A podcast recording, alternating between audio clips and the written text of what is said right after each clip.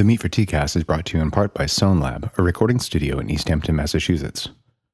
Offering recording, mixing, and mastering of all styles of music, we even master podcasts. Email info at sonelab.com for more information. That's info at S O N E L A B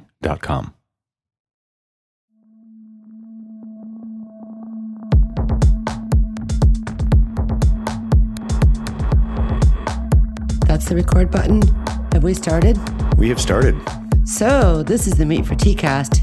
We might always start like that. Who knows? Hello, hello. This is Mark Alan Miller. This is Mark Alan Miller. no, this is. Okay, well, then I'm by default Elizabeth MacDuffie. What happened to my voice? Um, it's, it's, what's that movie? Um, when they switch. Mm, there's been so many switching There's movies. been so many. I'm just thinking of um, uh, the one um, with Danny DeVito, And Arnold Schwarzenegger? Yeah. Twins. twins. Nah, that doesn't work. Anyway, hi, hi everybody. I look exactly like Danny DeVito. Neither of us looks like either of them. oh, so hi I look everybody. exactly like Arnold Schwarzenegger. Oh yeah, Y'all. he's actually pretty cool. I like him. So here we are. What what episode number is this now? This is 16. I know, right? We're doing it. So welcome back, everybody. Episode 16. Welcome back. T-Cast. So we've got some special stuff today. We want to say, first of all, happy Juneteenth, everybody. Yes, of course, by the time you hear this, it's past Juneteenth, but we're recording it on Juneteenth. On Juneteenth, we even have our anti racist brownies from Belly of the Beast and some Jamaican hand pies, which we'll eat before the brownies, with our- which to celebrate. That's our dinner tonight. I'm so psyched I might that. make a salad. I'm not trying to kill us. I think that would be a good balance, but that sounds so good. I recommend the anti racist brownies. They're giving a certain amount of the proceeds to a helping organization. I forget which one, but I recall it's a good one. And these brownies, well, if you're vegan or vegetarian, you won't be as excited by this as we were. Yeah. But they have pork fat. Brownies made with pork fat. I mean, Hell yes. come on. That's Hell yes. marvelous, marvelous, marvelous. Yeah, Belly of the Beast. in we love them. Check them out. Support them. Order their delicious food. They make everything in house, including their tofu. Which is not soy tofu. I found a tofu that I'm not allergic to. Incredible. Holy crap. And don't they do something else with with chickpeas as well? Well, I- know they make a miso Yeah, miso, chickpea. Yeah, that's that I can also eat, and this is this is rare for me with a soy allergy, so I appreciate them. so. Shout out to Belly the Beast. Shout It's- out, Josh. I think this is the second time that we've um, we've had their food since we've been in the hotel. It is. It's how we make it slightly more special. Well, your cooking makes it special, but well, we've also had we've had Corcel Butcheria's meat share. We've had their meat share, and we just got our first Misfits Market box of produce. Shout out to Charles Thompson. He's the one who gave us the heads up that that it was a thing. And Shout out to Misfits Market if you're looking for a podcast to sponsor. Hint, hint, wink, wink, looking at you. come on, guys, come on. So let's let's cut right down to the chase here. Our special guest tonight, it's another one of those Zencastr internet interviews. Again, so apologies for any weird, glitchy audio that might happen from time to time. That is the nature of podcasting during COVID 19 and not being face to face. But we have Khalif Neville, my piano teacher until it became impossible to have people in the house and teach piano lessons, and then until the house fire made it furthermore impossible. And son of Charles Neville of the famed and illustrious Neville brothers, also famous in his own right. Yeah, if you say Neville enough times, that you hope people would put that together. You would, but I, I've noticed there's been an increasing amount of dimness in this nation. yeah, well, yeah, okay. this is true. So we've got a conversation between Elizabeth and Khalif that was recorded last night, actually. Last night, he tells his dad, Charles, had stories that according to Mark, would bring an entire studio recording session to a halt. Oh yeah, the, the first time that that Charles came into the studio to do to do some saxophone work, we actually just stopped the clock and listened. It was like Charles is telling some stories about his life, and we just, I mean, fantastic, wonderful. No, sometimes a little scary. Um, very relevant to, to what's going on these days. Uh, you know, clearly things haven't changed much, but really, really amazing, honest stories. And he's just such a charming man. His his son is completely in his footsteps in terms of that. Uh, an honor to know both of them. But yeah, we we would just stop a session and listen. And yeah, uh, from what I hear, Charles was a true raconteur, and tour. And it appears that Khalif has followed in his dad's footsteps because he can spin a yarn. Yeah, well, you'll all find that out very shortly. Uh, we will also be featuring music from Khalif on a record that I worked with him on, and his his dad is the featured uh, saxophone player on the two cuts that we were going to be featuring. Is and I that the last recording Khalif and his dad did together before his dad's demise? uh, it's the last studio recording that I'm aware of. Yes. Yeah, Um, that's important. It was, and it was basically Khalif's like official solo album release, a jazz record that I did a few years ago with him called Wishin'. And we're going to play a couple songs from that over the course of this podcast. And so that's, that's something to, you know, definitely stick around for. Never Can I throw in a plug? Plug away. Uh, if you're looking to learn jazz piano, and obviously you can't have your teacher in your house, Khalif does online lessons. He'll give you some details on how to contact him for that. He was my jazz piano teacher. And yes, I'm classically trained, but he really got me attuned to playing jazz in Seriously. Yeah. pretty rapid speed. Yeah. No, no, it was the, You want to hear my all blues? Um, we're also going to be featuring some music from uh, a, a young woman. Yeah, a young woman, Kimaya Diggs, who we met Well, she was my intern some, geez, five years ago. Something like that, yeah. five or four years ago. I remember she met my little grandson Finnegan, four and a half, and she held five month old Finnegan. Just a little. She actually sat him up on his little mat and tried to see if he could sit independently, which he sort of could if you balanced his weight on his fat belly just right. Just tip him forward a little Just bit. t- let his let his chubs support him. Yeah. So, yeah. But um, I, I met her first. She emailed me seeing if I had internship positions open. She was a student at Swarthmore then. And she was a boon to meet for tea, and she continues to be a boon to the local community. She's she's a, a music teacher, uh, musician, artist, you know, visual artist as well. I mean, just wonderful. So we're gonna we're gonna play some uh, music from her. I, I did a record with her and her sisters in uh, 2000. Geez, Was two, that home? Home home. Yeah, the Yeah. the Diggs sisters, and that was like 2016. And they Beautiful album, by the way. they came in it's just a cappella and the three of them came in and we recorded this whole this whole record in like i don't know a couple hours and then i think i spent about two hours mixing it and you i mean three vocals in it you know in a room like but it is something else we're going to play a couple songs from that record and also a track that i did the only track that i did on her 2018 soul album called breastfed I recorded one song. We're going to play a song from that record, which was the whole album mostly was recorded and mixed by a good friend Danny Bernini over at uh, Lovely Studios Hi, Spirit Danny. House. Hi, Danny. Uh, Spirit House Studios that are now in, I believe, Longmeadow, but they were based in Northampton at the time. And uh, Paul McNamara, hi, Paul, Hi, Paul. was my partner at Slaughterhouse for years and years and years um, back in the 90s. And one of the people who actually kind of gave me my start in the recording business. He and his partners in the studio hired me as a freelancer back in the day. And then I ended up being one of the owners of the studio.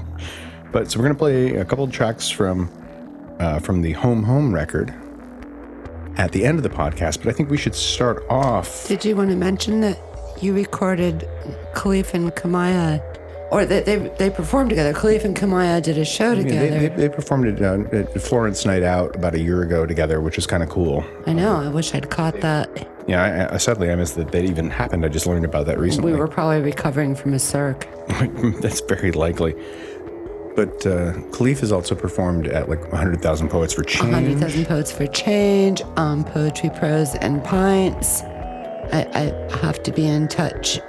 But I, I'm imagining 100,000 Poets for Change this year will be a virtual affair. We'll see. Well, that's where we are. But I think before we jump into your conversation with Khalif, we're going to lead everything off with a song called Phobia Number Nine, which was recorded at Sonelab, mixed by Danny Bernini at Spirit House, and it's from Kimaya Diggs' solo album Breastfed. And we'll, we'll leave links to whatever we can uh, link you to for both of their solo material in the show notes. So, anyhow, I think without further ado, we should tuck right into a track from Kimaya and then your conversation with Khalif. Yay. All right, ladies and gentlemen, here we go.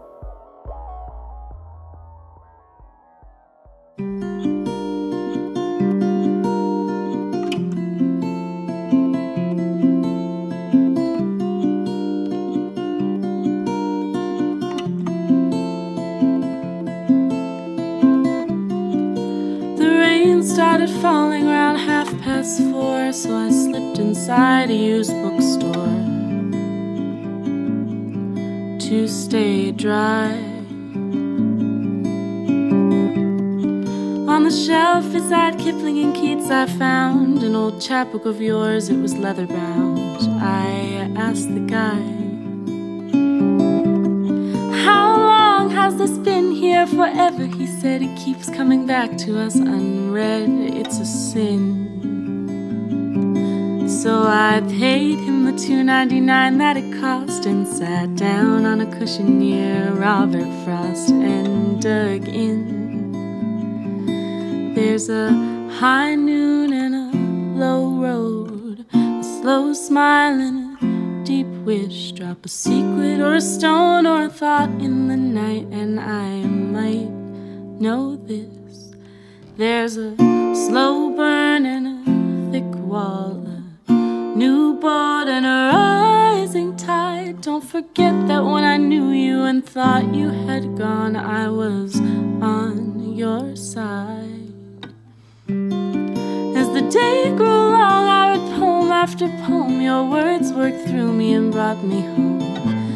I remember when you finally faithfully wrote one for me after four years together in 2013 in December. I was wrapping a gift for your youngest niece, a diary with a lock when I felt a piece of the wheel. Then you came in the room like a bird on the wing, and the way you were looking said everything I couldn't feel. There's a sweet wind and a high cool, hot dark and soft night sinking now in a heart and a boat in one shot, but you're not alright. There's a bright room and a tight walk, a quick snow and a slow light. Sink your head into my pillow and stay in one spot, cause you're hot all night. What are you so afraid of? What metal are you made of? What simple, candid shade of me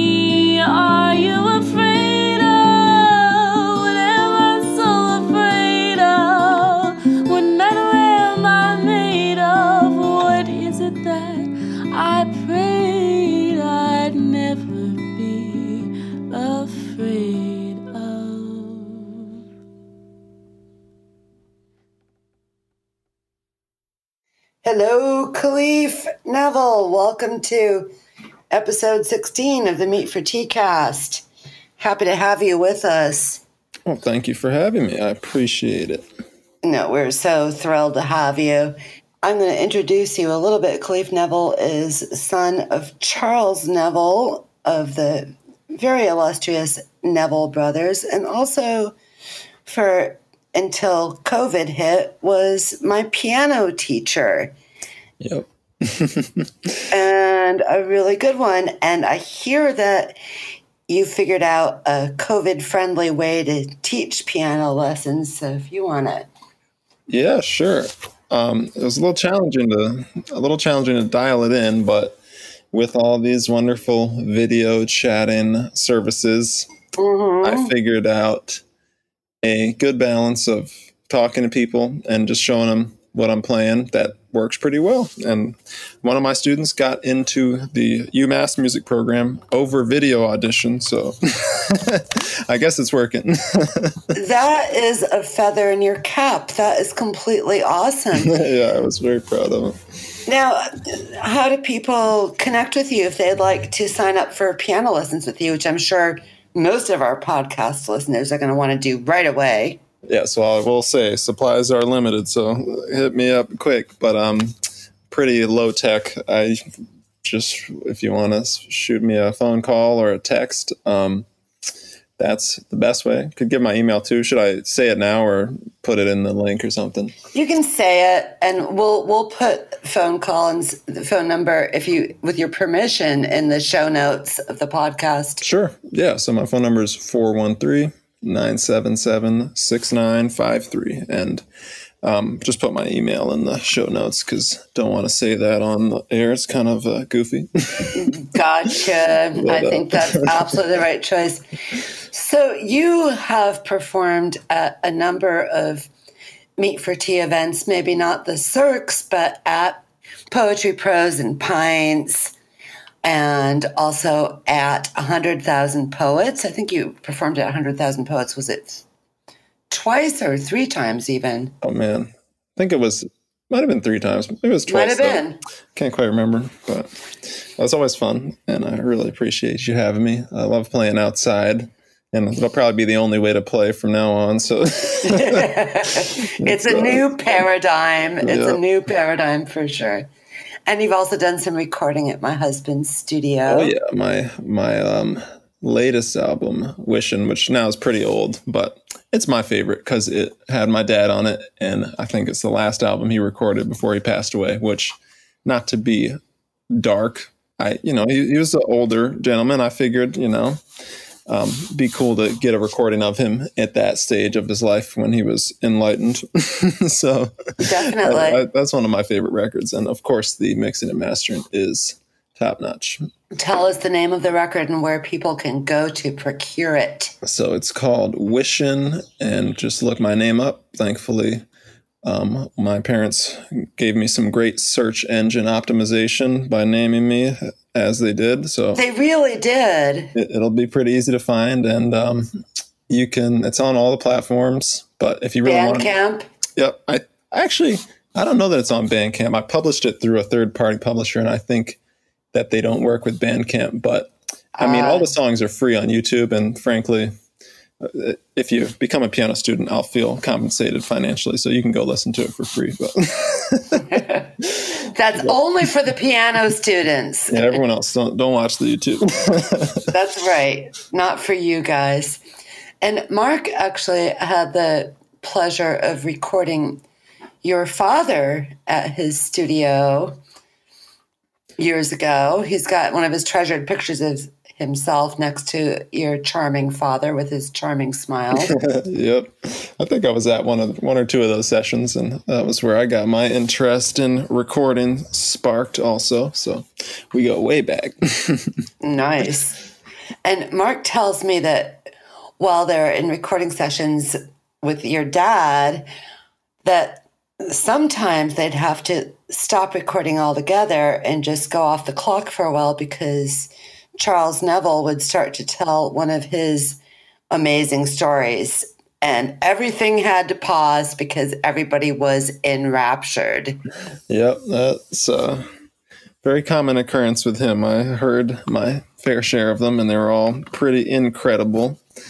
And uh, I would love to tell one today if that's what we want to do. Well, that was my segue. so I would love for you to do that. Yeah, for sure. So, just given current events, I figured that I would tell one that had to do with race relations, which most of them did because growing up in the South, Sure. um, you know, that's that's a thing, and it's a it's thing. a reality. it's a thing around here too. I'll tell a little story of my own at the end, but um, anyhow, this one I thought it was a good combination of humor, which was probably my dad's most impressive trait that he could laugh at all these ridiculous and oftentimes disgusting events and just say, you know, look on the bright side. So, anyhow, um, he was a great storyteller. He'd always set the scene perfectly, and I can't exactly remember the location, so it won't be quite as good. But it was in Florida in the 1950s when he was a teenager, and he was playing in a band, not the Neville Brothers or any subsidiary thereof, but um, black musicians. And they had just finished a gig, and they were driving through some sulfur fields, which sounds pretty spooky. Was misty and smelled like rotten eggs Gross. and Florida's flat, so that's spooky for me no matter what. But anyhow, they were running out of gas, and they saw a little gas station up ahead, and they they were all a little sketched out because car full of black men late at night in uh, what is now Trump country back in the fifties. Not that's uh, that's a little bit of a, a scary situation to be in, but anyhow, they had to get gas because they didn't want to walk and they pulled into the station and uh, the attendant who was a white man came up to them and said something to the effect of oh, i don't know how you boys doing or what can i help you with you know but so they're like oh just gonna get some gas so they started fueling up but the band leader had a bumper sticker on his car that said this car stops for all blondes Oh no. and uh, yeah, that didn't didn't go over too well. So once the um, gas station attendant saw that, he pulled out a gun and said, "I'm the sheriff in this town. I'm placing y'all under arrest." oh. I can't help but laugh at it because he definitely was not the sheriff. but but uh, anyhow, at that point, um, the band leader or someone was like, uh, "For what?" And he's like, he said, and I quote, I remember this part very well. I heard y'all speeding when you came in. So that right mm. there, that tells you the rationale of What? a lot of this racially driven nonsense. because I think Yikes. I can tell you, you can't hear someone speeding. I mean, you can, but you know what I mean. So- Unless they lay rubber, you can't. yeah, and I mean that's not evidence. But anyhow, just got him at gunpoint, so they're like, "Oh well, here we go again." And you took them into the gas station, which is like a little. It wasn't really a little market, but there was a little store in there, and they put them in some like back storage room, which Jesus had, Christ. which I think had like a locked door, so they locked them in there. And they were like, "Oh man, how do we end up in this situation? How are we going to get out?" And they while they were thinking they looked around them. I also remember this part very well. The, my dad said there was a lot of uh, whiskey stored back there. So i'm like oh well this is the first step. May as well. You know? and uh, so they they uh, helped uh, test out the stocks. And then I, one of the band members somehow i cannot remember how they made it out of this but it was it was incredible. He, he said that he had a wire transfer owed for some gig or something. So he convinced them to let him call whoever was supposed to pay him to wire transfer so they could get out. And it took all night. So they were in there all night. But the morning, obviously, because I'm here, they made it out. And uh, it's uh, definitely missing a few beats of that story. But overall, it's just. It's just a good example of how ridiculous some of the Oh my God. racial um, interactions were back in those days and still today. So And still today, and it's, it's kind of crazy. People think we've come so far, and we have, but we also haven't at the same time. we haven't. It's like the 60s again. Yeah, it's just a lot of the same systems are in place, and I was I was kind of the stuff will weigh heavy on your mind, especially when you're in isolation like this. And I was thinking about it the other night, and I was like, you know, uh, white white folks, white men in particular, they're they're not that great at most things. No offense, can't really uh, play basketball that well. I'll just put that out there. But um, It's you know, true. sports, athletics, all that stuff. People of African descent seem to excel at those things, which maybe that's a, a reason for some of this. But one thing that white men are great at is instituting systems that will just destroy whoever they want it to destroy, whether it's minorities or native, indigenous people, whoever. And that stuff is so good that even though most people aren't really trying to keep it going consciously, it's it's still the cogs are still spinning in the background and they're working great, obviously. So And it's gross. It's Yep. so gross. it's it's not a good thing, but you know, It is not. But what, that's why we're giving space here and now in the podcast for voices that matter the most. And yours is one of the one of them. So thank you. oh, I appreciate that. Thank you for having me.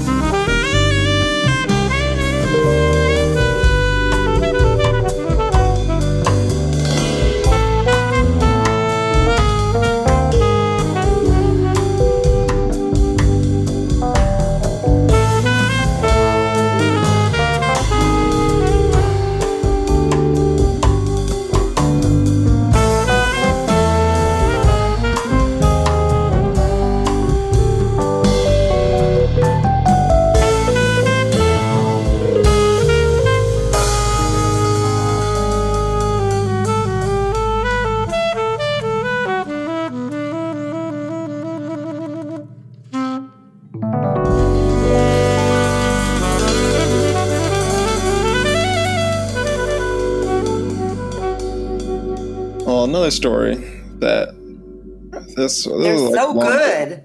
This one would be a, maybe a little longer, but it occurred over a longer period of time. So, my dad was in prison for, I can't remember if his sentence was five years or if he got out after five years and it was supposed to be longer. Either way, several years, but he was in the one of the worst prisons in the country, which is the Angola State Penitentiary of Louisiana, which That place is famous. yeah, and it's because it's basically just a um, plantation that got transferred over into after slavery times, and Oh my because of the loophole in the Thirteenth Amendment, you can still uh, enslave people pretty much if they're convicts. So.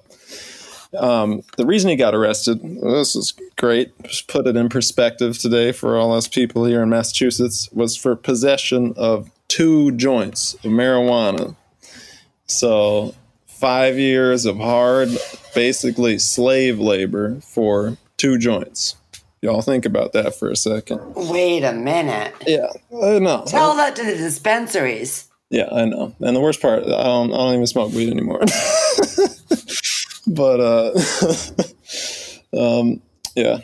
So got arrested, got convicted, went there, and he said one of the first days he was there, one of the things they had you do because it's a plantation is pick cotton. So they went out in the field Jesus Christ. and uh, what? they the guy on the horse who you know that's a symbol of what the police were to start just keeping keeping those folks in line he said all right y'all expletive start start picking my dad thought to himself what in the hell i don't know how to pick any cotton Oh my god. so you just had to figure it out because if you were too slow, they just either I couldn't tell from the story. It sounded like they just shoot you, which wouldn't surprise me that much, but or at least they'd knock you in the head real hard with the butt of their rifle or something. But anyway, that's uh yeah, that, that was the the beginning of that, and and throughout that whole experience, obviously, it was not fun on any level. And I'm very impressed that my dad became the person he did, even having gone through it. But one moment that was on the brighter side, as far as racial issues go, was a lot of the, at this point, famous musicians in the New Orleans music scene were in Angola at that time for one reason or the other, because obviously it's not hard to lock up people like that, especially in that time. So uh, James Booker was in there, who, in my opinion, as a piano player, was the most technically impressive New Orleans pianist. I've got to listen to more of him.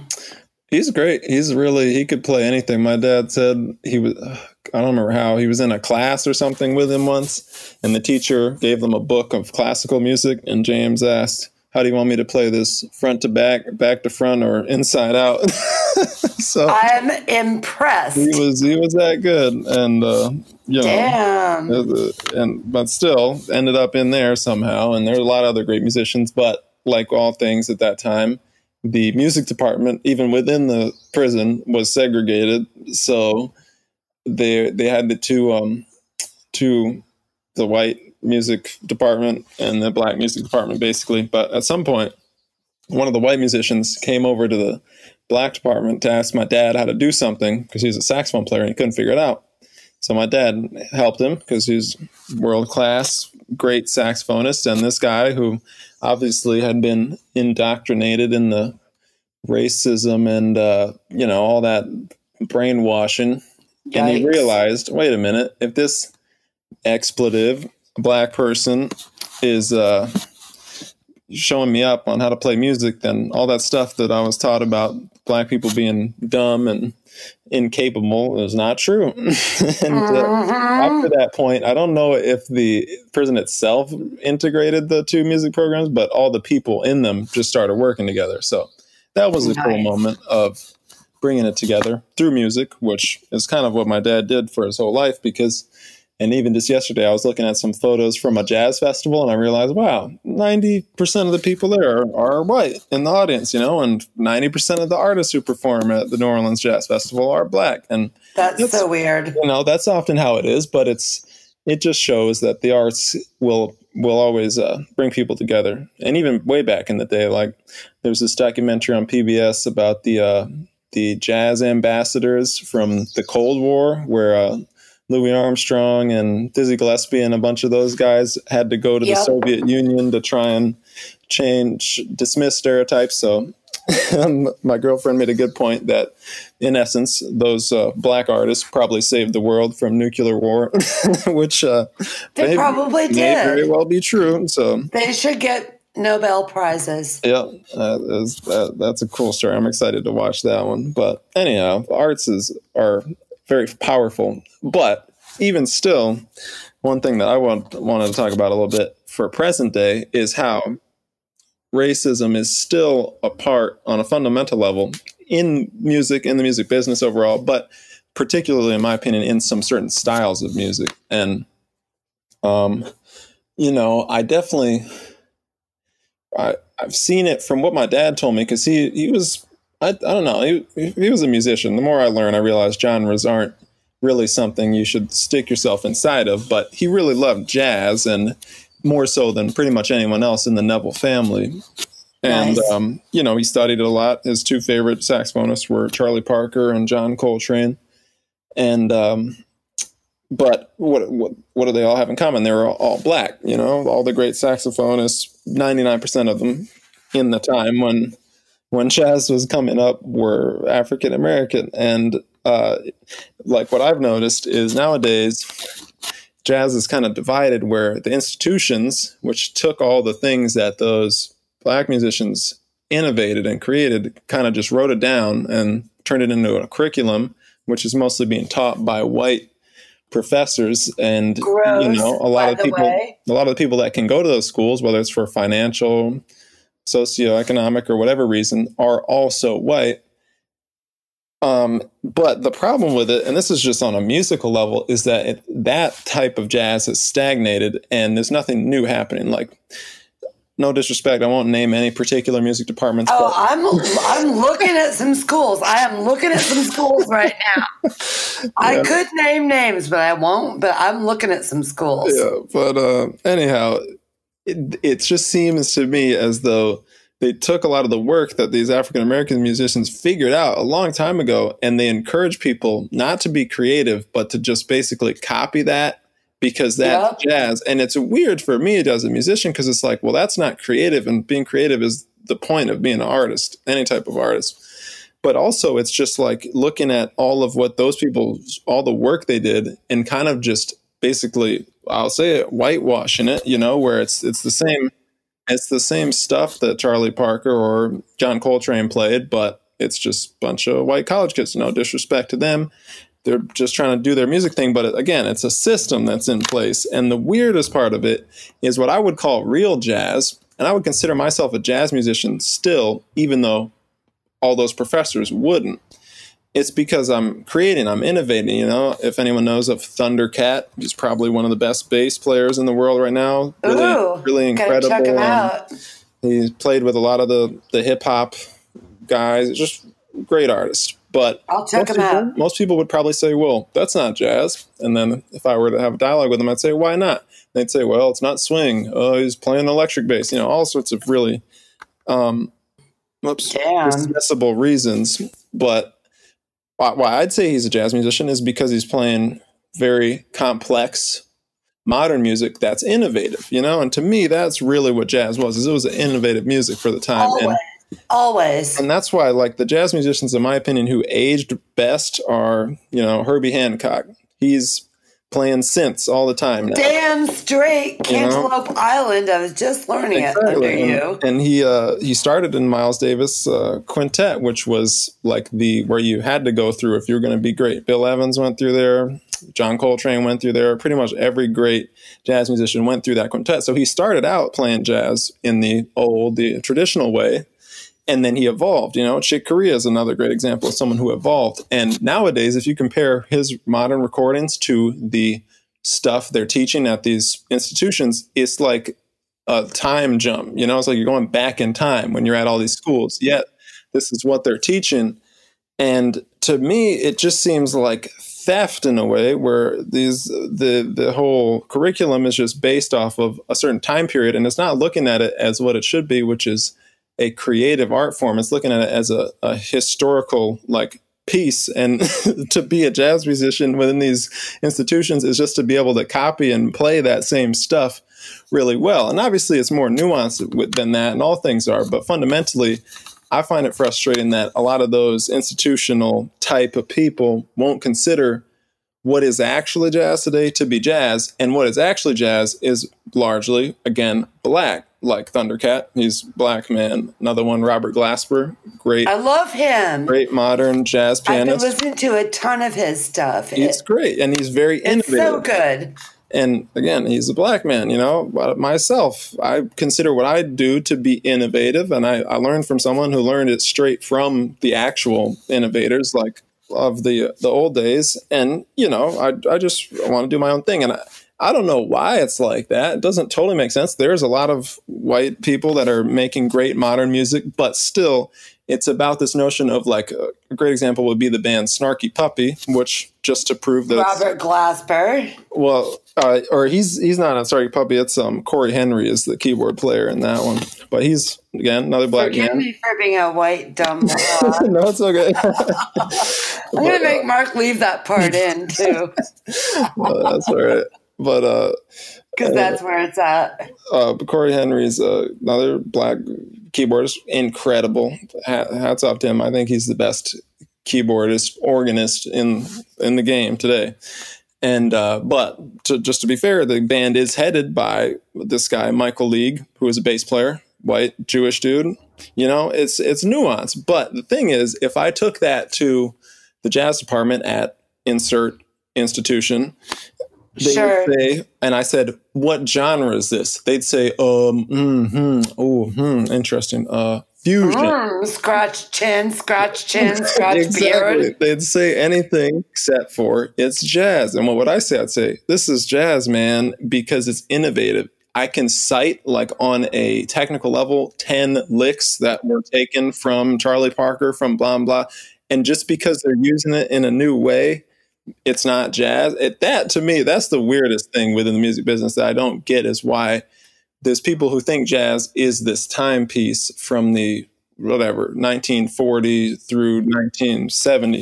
It's always evolving, right? It's yeah, always changing. And that's, with all, that's with all genres. And I would even say that hip hop was influenced mostly by jazz because a lot of the greatest hip hop DJs like um, J Dilla, he's just sampling jazz records and putting a beat over it, but it's that creative use of it. And in my opinion, that's the essence of jazz is just taking what jazz was and yep. totally flipping it on its head and making it into something new.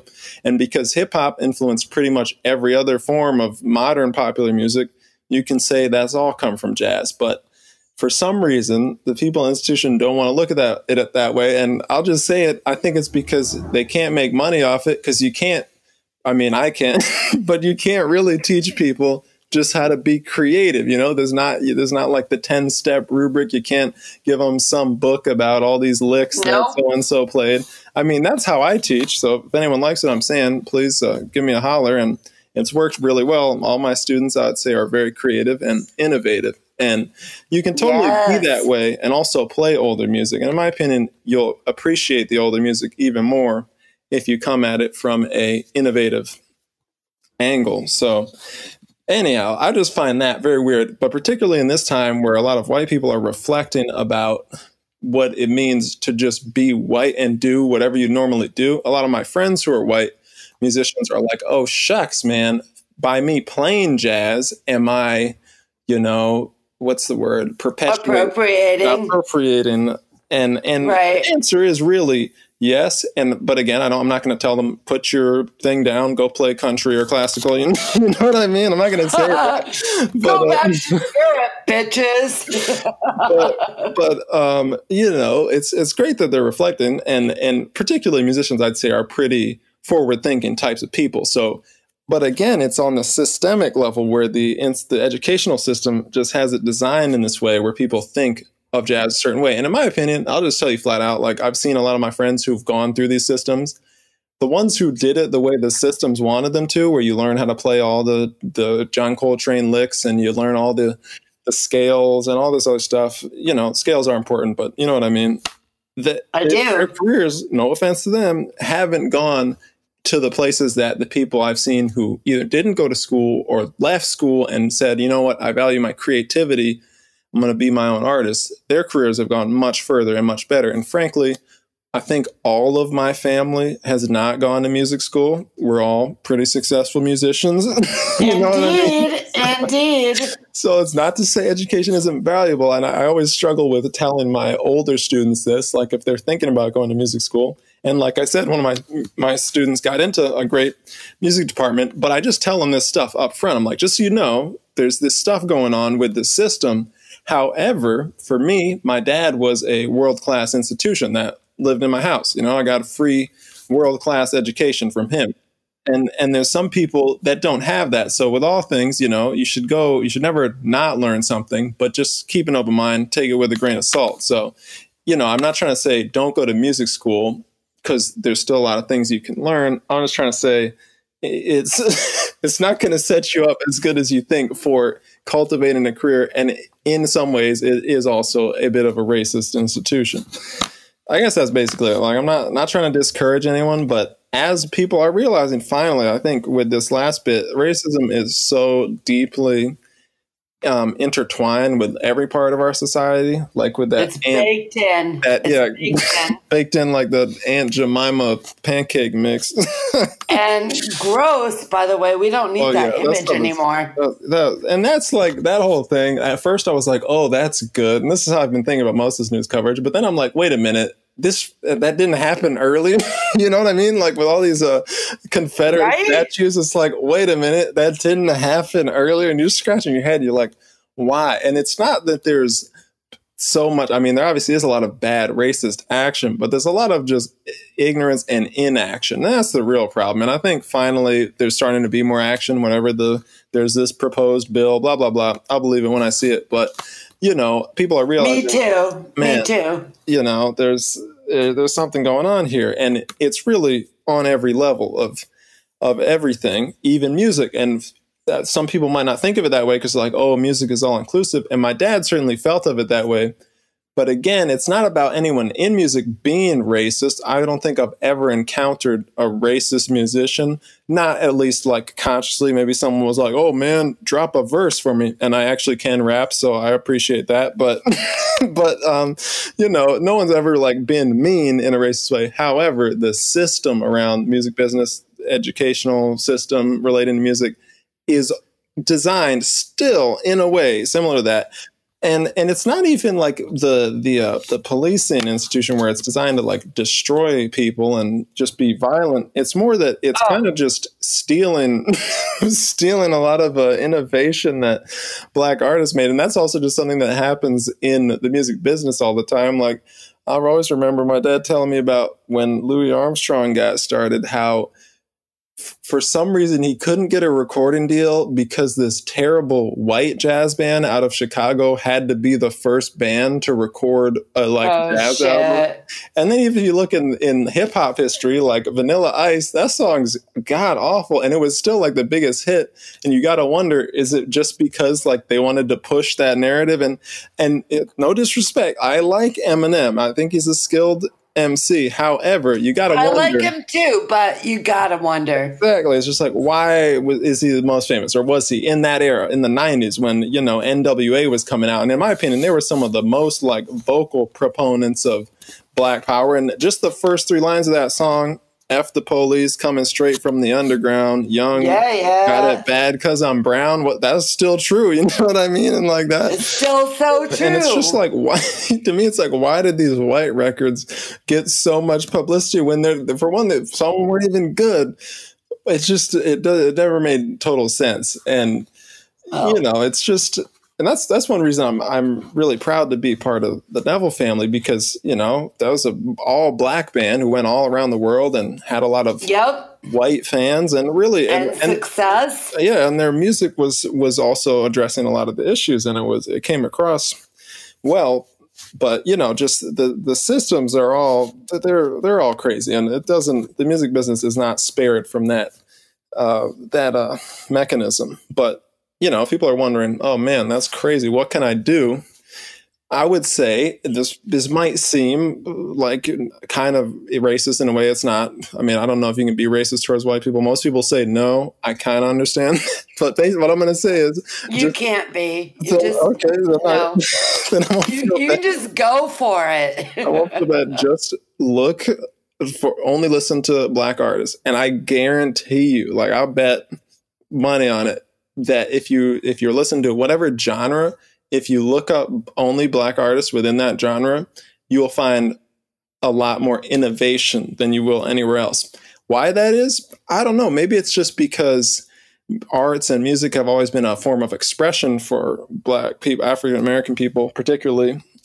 And you know that that drives that creativity, but I, I guarantee you that's true. And for anyone who's interested in jazz, go check out Thundercat. I'll admit his singing is a little rough. Like that's my professional opinion, but his bass playing, his songwriting, chord changes, all that's incredible. You know, I'm um, gonna check it out. I'm gonna check it out for real. and uh, you know, just I don't know if you're if you're a musician, if you like piano, check out James Booker. If you like bass, check out Richard Bona, great African bass player, probably best bass player. That's not what do you He was like he was the top dog in the uh, I don't know early 2000s, second to Nice. Victor Wooten maybe, but Victor Wooten, what's he? He's also African American, you know. Um, and and a lot of these people are they're incredible, and it's either to me it's like either a lot of great innovation or just superb musicianship.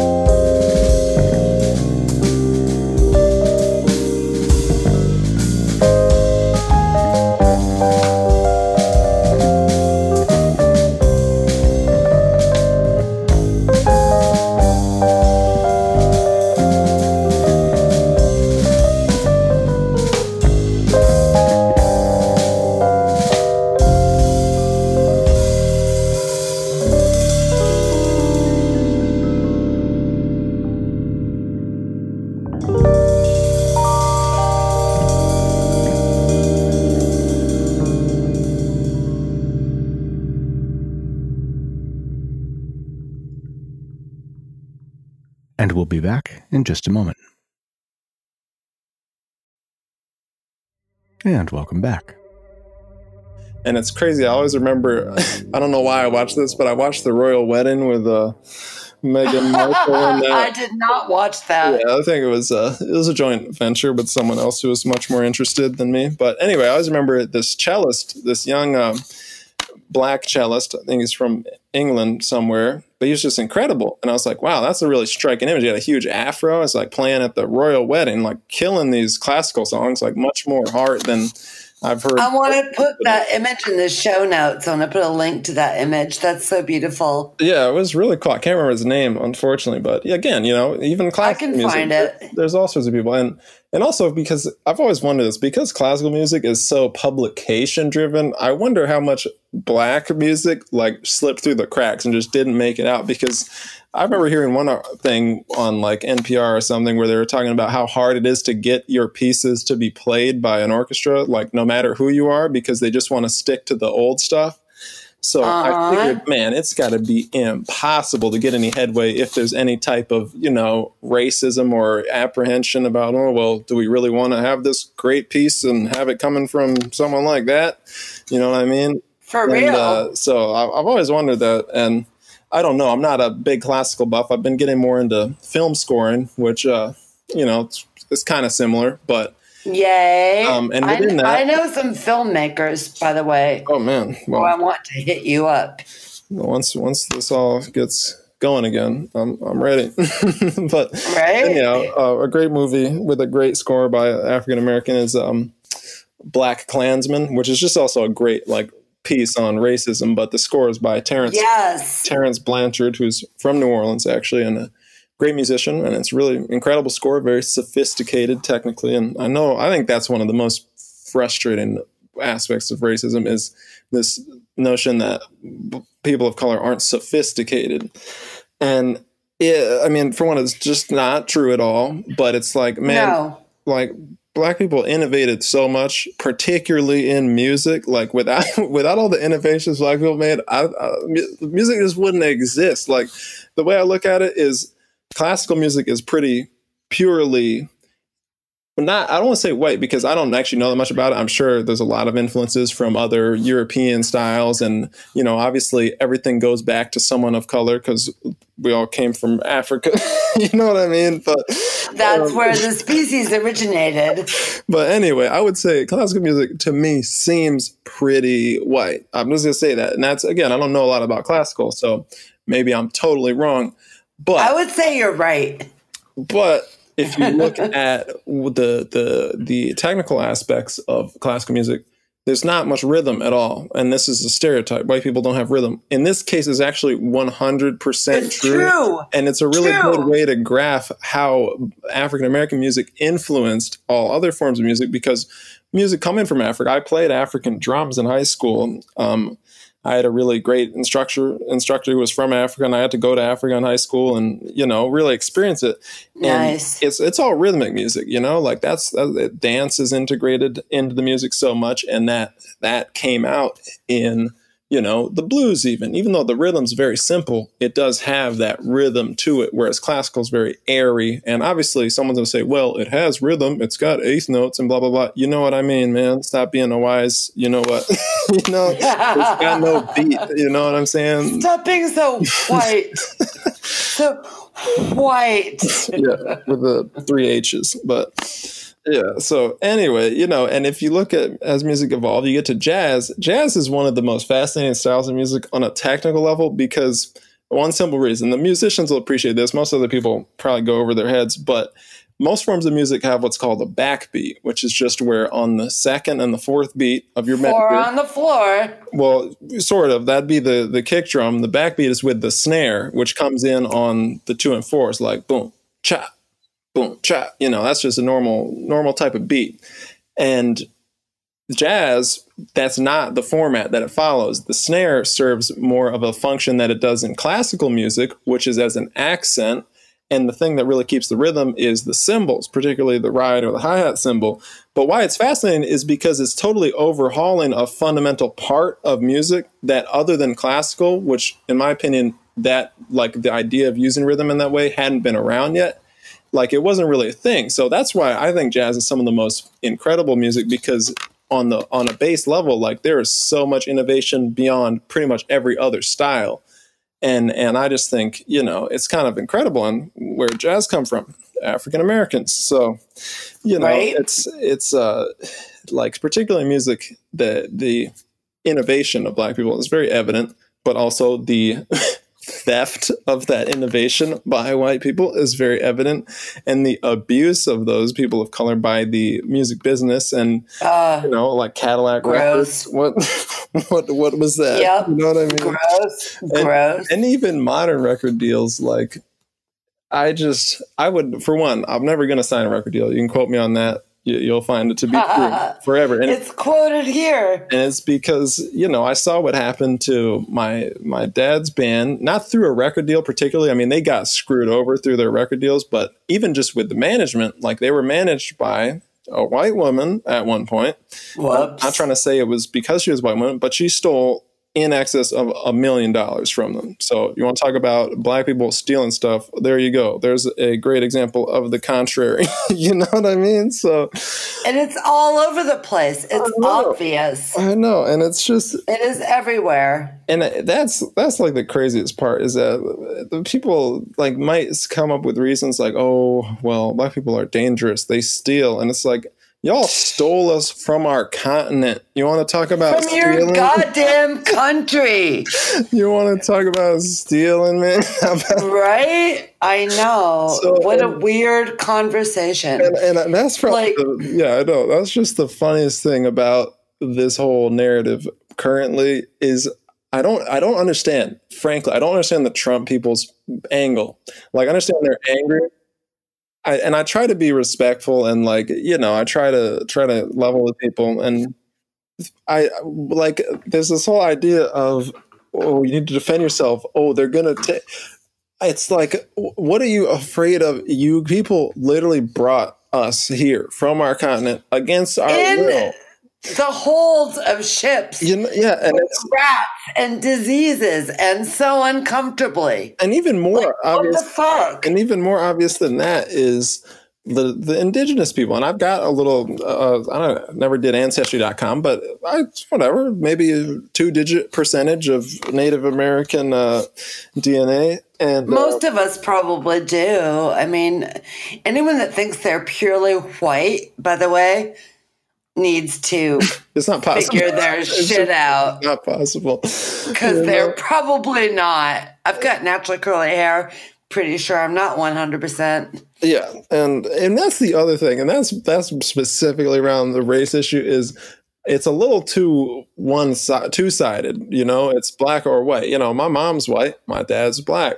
You know, Right. I, I identify as black, but at the same time, I'm not fully black, if that's even a thing. But the problem is, it's not a thing. You know, in culture, pop culture, in society, you're either black or you're not. And there's there's a lot of great books. There's one called. Uh, Passing, I think it was by Zora Neale Hurston, which was about people in the Oh, yes, yes, I know her. I love her. in the uh, 1920s or so who were Great mixed. author. They, yep. they were mixed race and they would pass as white. That was a thing, you know. You just pretend you were white and then get away with it. I mean, it was like a whole scandalous thing. I w- I wouldn't do that, but back back in that time, you know, I could see why why it might be uh, an option. But anyway, you know, that's just on a racial level. Like that to me is frustrating. How there's it's just kind of two sided. Like you know, It's a weird binary, and it's a binary. When, anytime there's a binary, it's false. yeah, exactly. There's always more than two points. Exactly, and and you know, but the whole people just want to think about it in that simple way, which doesn't work. Well, because some people are simple.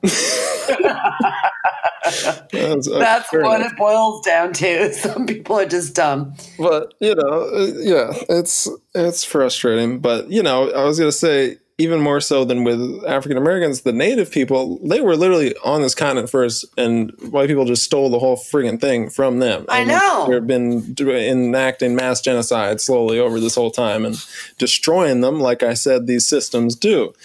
And yet, people got this racism from. It's like, why? What? What did they do to you? They were here first. y'all have screwed them over so much more than they ever screwed you. And it's just that thought process that I don't understand. And I, I think it's like, I can't remember if xenophobia is the right word, you're just scared of something because it's different. But it's it's that you know and it's there's no there's no good reason really and sure some black people are criminals and drug dealers a lot of white people are too Donald Trump's a goddamn criminal he runs the country. you know what I mean? Like right? So, exactly. So exactly. It's it just it's not that. And he's simple. a rapist and possibly a pedophile. Oh, yeah, let's just we'll check all the boxes for him, like he left shift on when he was going through the "I'm a bad person" survey. no, there, there's so many. No, I, I was actually reading um, a new translation of Homer's Odyssey by Emily Wilson.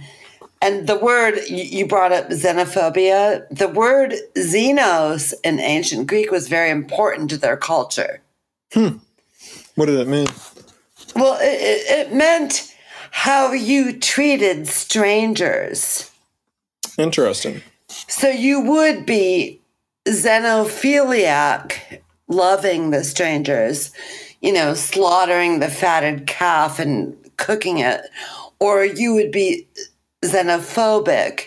But it, it, it used to go in directions other than xenophobia. Yeah, that's interesting. Isn't it? Very much. So. Xenos and, and ancient Greek culture is rooted in actually how they exemplified Xenos with travelers. And they pride themselves on showing that. Hmm, well, we should uh, take a lesson from history then. should we not? Should we oh, not? Man, I know.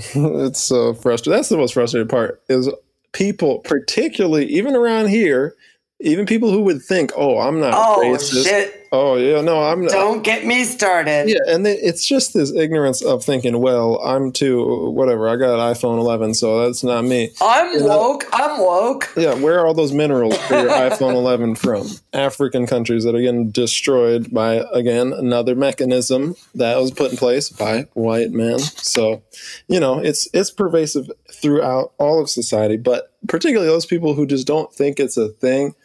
It, you know, that's the first step is really one look at history look at how ridiculous it is particularly in this country and then Indeed. and then and then really say is all of that gone? And the answer is no. And then when you realize that okay you know i'll say all right you're you're quote unquote woke now you know what i mean? But a lot of people don't and they just don't and it's it's it's ignorance like um they just don't it's because it maybe makes them uncomfortable. They don't want to acknowledge it, you know. And um, here, I'm going to lose everybody right here, but that's that's okay. You, you just go for it, this, kill it. This has nothing to do with racism at all. But I'll tell y'all, all right. I believe in Sasquatch. Again, think I'm crazy.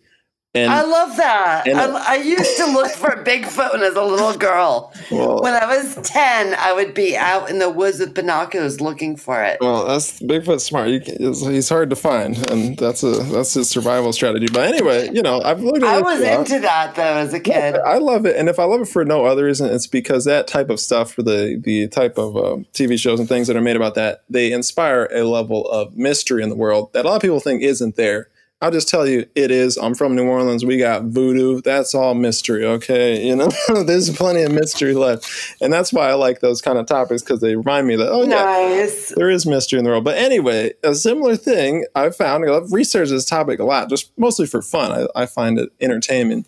But people who either have supposedly encountered Sasquatch or know of it will deny it because they're afraid. They don't. It makes them uncomfortable to talk about it, and it's because it's a, to them it's a scary topic or you know a terrifying experience. And the same thing if you if you were like you know you think oh I'm not racist oh I'm not all this blah blah blah blah blah.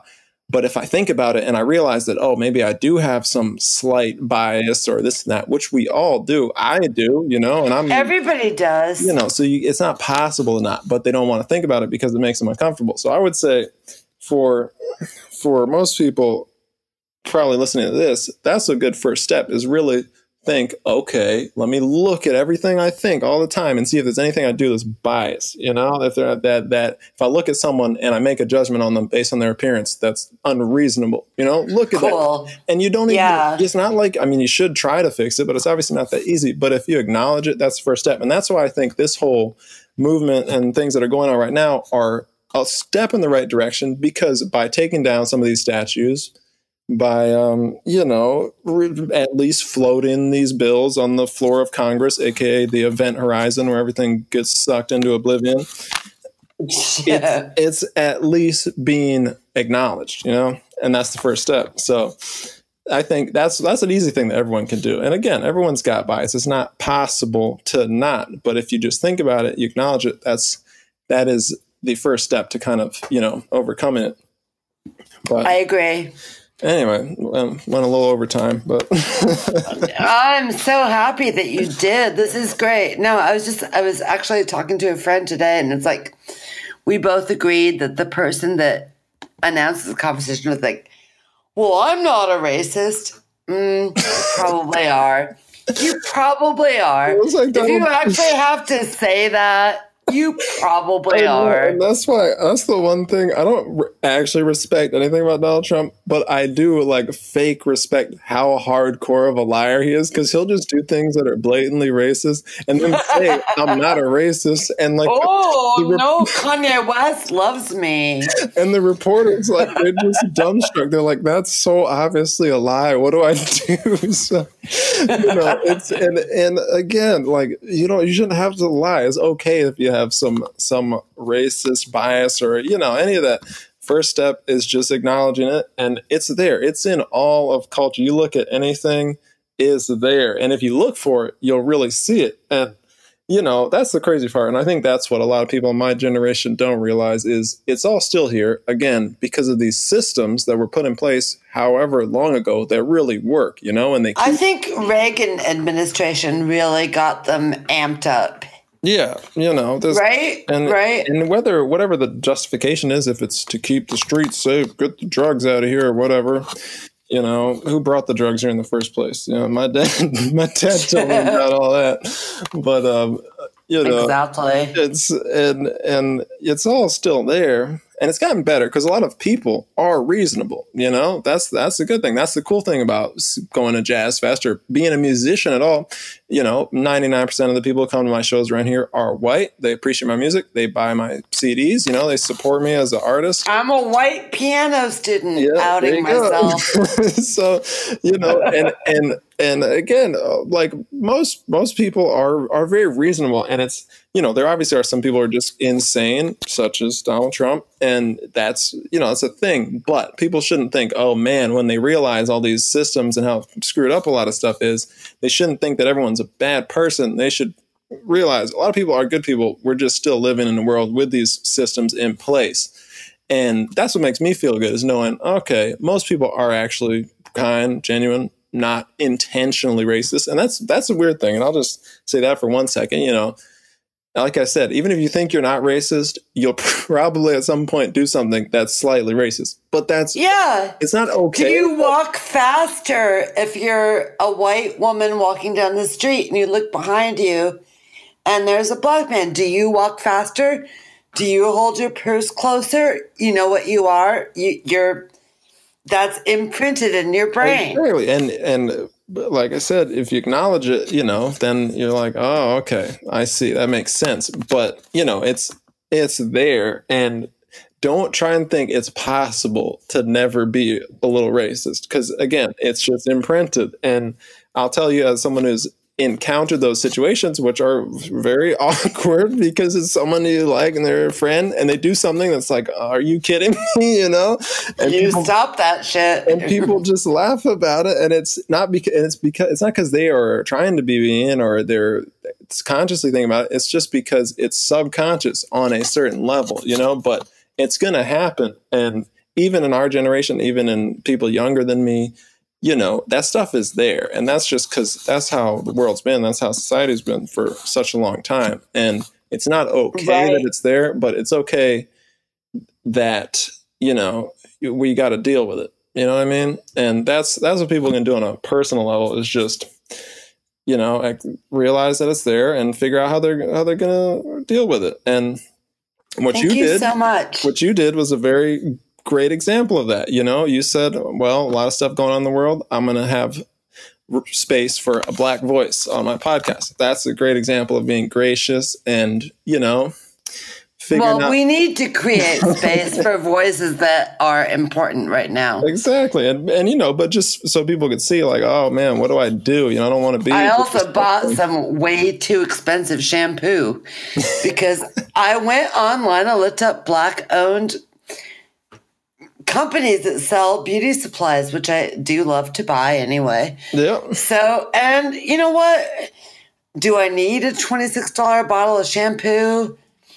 No, I probably don't. But it's. it's Is it a donation Yep. where my money is going to matter? Yes, it is. yeah. And I'm going to give it there. and you know that's that's a great step and you know i would say particularly for people that are like music and are in the arts as i said look up some black artists you don't have to buy anything if you want to buy anything it's great music business is d- destroyed in my opinion though so it's not going to make much difference financially. Or take piano lessons from Khalif. yeah, that's for all the musicians too. Teaching is like actually a pretty okay way to survive as an artist, especially now because nobody's playing any shows. But um, well, let me just give you a little testimony. I think I, I took lessons from you for just barely a year before I was playing Miles Davis All Blues, which I had figured out from improvising from a blues chord sequence you taught me, and I listened to the album and figured out this whole thing. yeah, it was awesome. But you instilled all that in.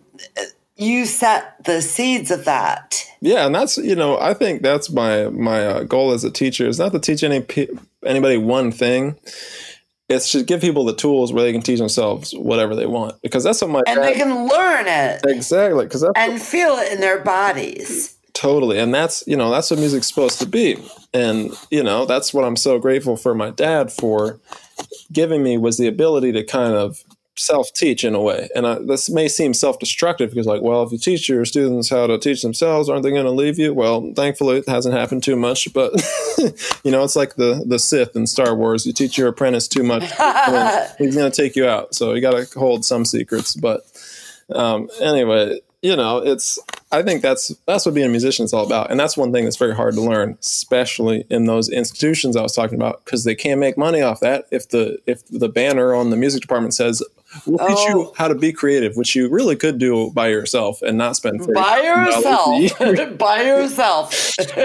you know, if that's what that said, no one would sign up. And I almost signed up. It was because it was so expensive that I didn't end up going. And I'll just tell everyone I did get into Berklee, and it was the only school I auditioned for. So I, I got Ooh, credit. Oh, I almost said the name. I almost said the name, but I was refraining. I, I got some some cred if you want to look at it that way. But I've come to realize all, most of these schools are, you know, they're just trying to make a buck. Which whatever you got to do what you got to do. But the way they do it, in my opinion, is often sort of disingenuous and appropriating some of these systems or moving forward some of these systems that are still in, in place. So, you know, that's why. And and it's Yes. weird. I'm I'm Yes. actually I was a terrible piano student. I I don't Hard to believe. I couldn't- Hard to believe. I couldn't give one reason. It wasn't wasn't with my dad, but obviously he was a saxophonist, so he didn't really teach me how to like actually play the piano. But you know, I had a few piano teachers for a little while, and I I was not a good student. I, I would never practice, so I took the lessons of what didn't work for me there, and I, I apply those in my teaching now, just to keep it you know to keep it fresh. Because one thing about music is it can seem so tedious and so boring, but I'll tell you.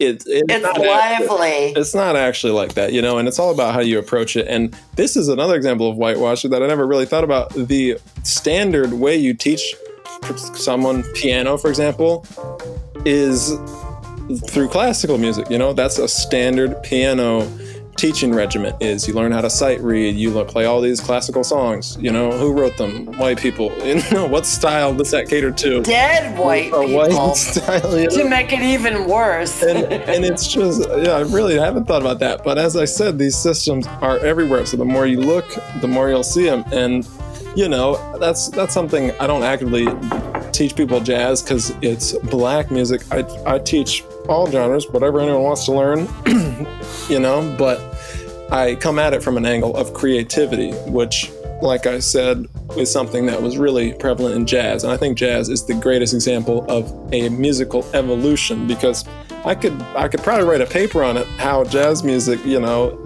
blossomed and shot off into pretty much every other form of popular modern music and, and it's influenced everything, rock and roll, hip hop, all of it. Exactly. And, and, and that's just straight up the truth. And it can it can seem like, well, that doesn't really make sense on the surface, but I'm telling you, it's it's true. And you know, jazz is from a very hard period in American, African American history. And, you know, you could make a parallel if you looked at it as a graph, you see, oh man, racial suffering was going up. Oh man, musical creativity from black people was going up.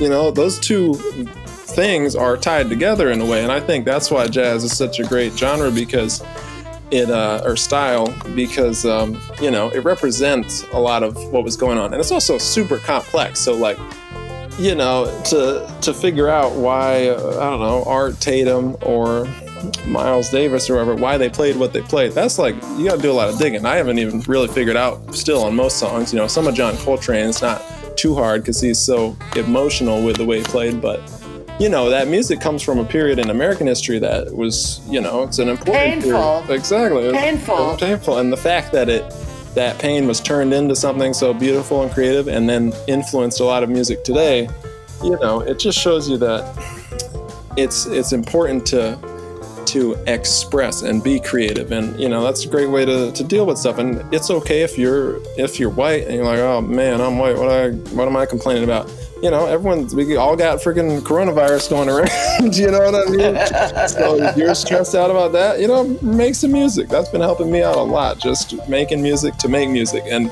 that's my biggest beef with these uh, educational institutes is they don't teach people how to be creative, which in my opinion is the biggest gift of being an artist. Is that you can just create something. And on, yes. a, on, a, on a level of success, I would say the most important variable to being successful as a recording artist is being unique. And how do you be unique? You, by being creative, you know? So that it's, it's all tied together. And, and, you know, I just think it's uh, important to realize how even in music, which on the surface might think, oh, well, that's art, that's spared from all that. It's not, but it's okay because that has led to a lot of great music. You know, what, where'd the blues come from? From the, the the suffering. It was the blues. You know what I mean? What is having the blues? It's, you know, just gotten your 40 acres and a mule and uh, dealing with racism and being like, oh man, what the hell do I do here?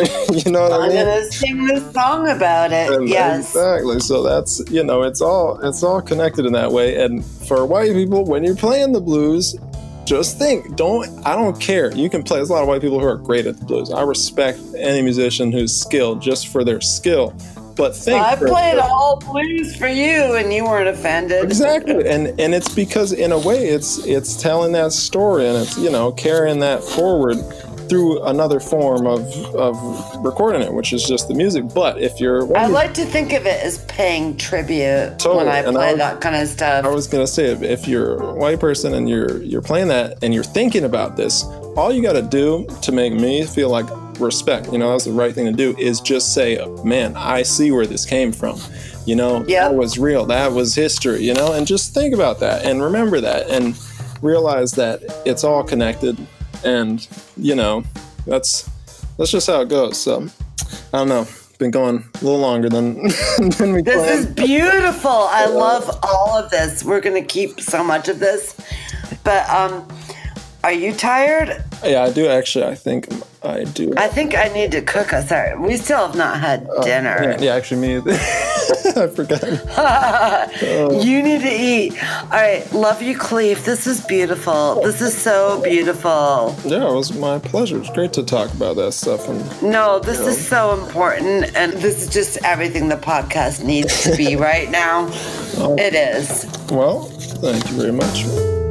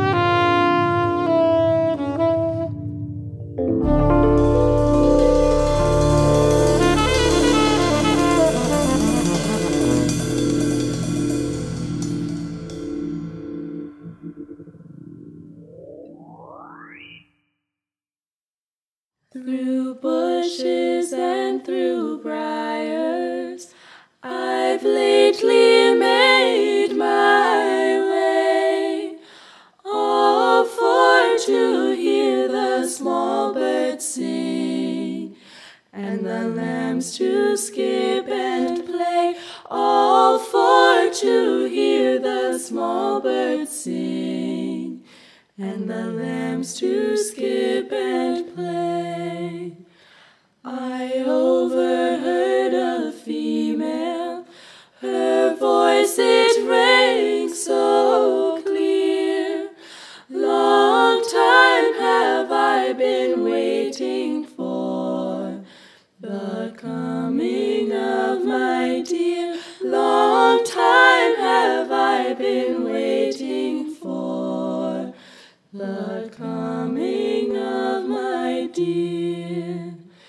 Sometimes I am uneasy and troubled in my mind. Sometimes I think I'll go to my love and tell to him my mind. But if I should go to my love, my love he would say show to him my boldness, he'd ne'er love me again. If I show to him my boldness, he'd ne'er love me again. Through bushes and through briars, I've lately made my to hear the small birds sing, and the lambs to skip and play, all for to hear the small birds sing, and the lambs to skip and play.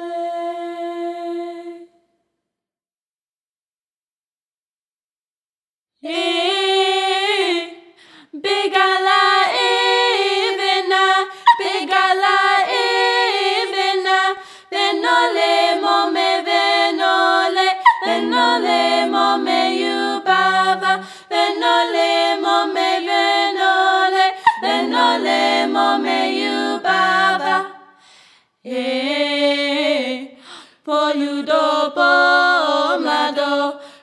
došle put vegala, pase doze tila, venole pace povrnala, venole pace doze tila, venole pace povrnala, venole. Hey,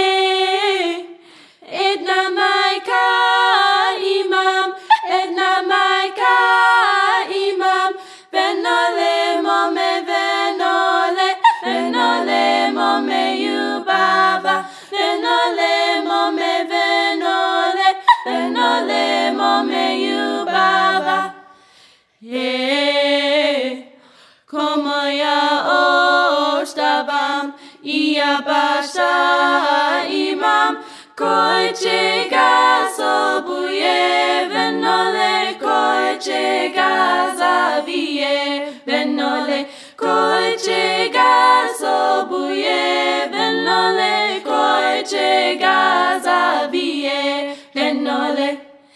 Hey,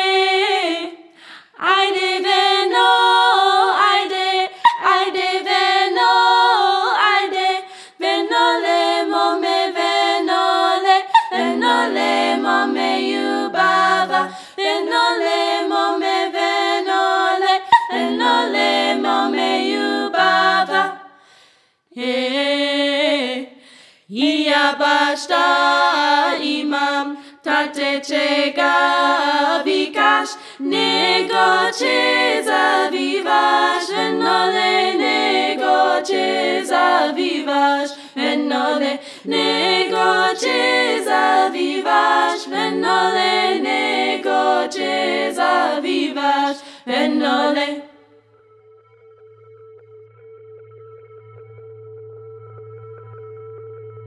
Meat for Tea cast is produced by Elizabeth MacDuffie and Meat for Tea, The Valley Review. Mixed by Mark Alan Miller at Sonelab, East Hampton, Massachusetts. Visit Meat for Tea at www.meatfortea.com. Please consider going to anchor.fm to make a contribution through our contribution page. You can reach us through meatforteacast at gmail.com or you can leave a voice message at anchor.fm forward slash meat for teacast. We welcome suggestions for contents for the Meat for Tea cast. If you've attended a Meat for Tea Circ and want to hear from one of the bands or one of the spoken word contributors, please let us know. All portions are copyright Meat for Tea and their respective holders. Vote for Meat for Tea on your favorite podcast app. Follow us on Twitter at Elizabeth, Meat for Tea on Instagram, and on the Meat for Tea and Meat for Tea Cast Facebook pages. Meat for Tea is available everywhere you get your favorite podcasts.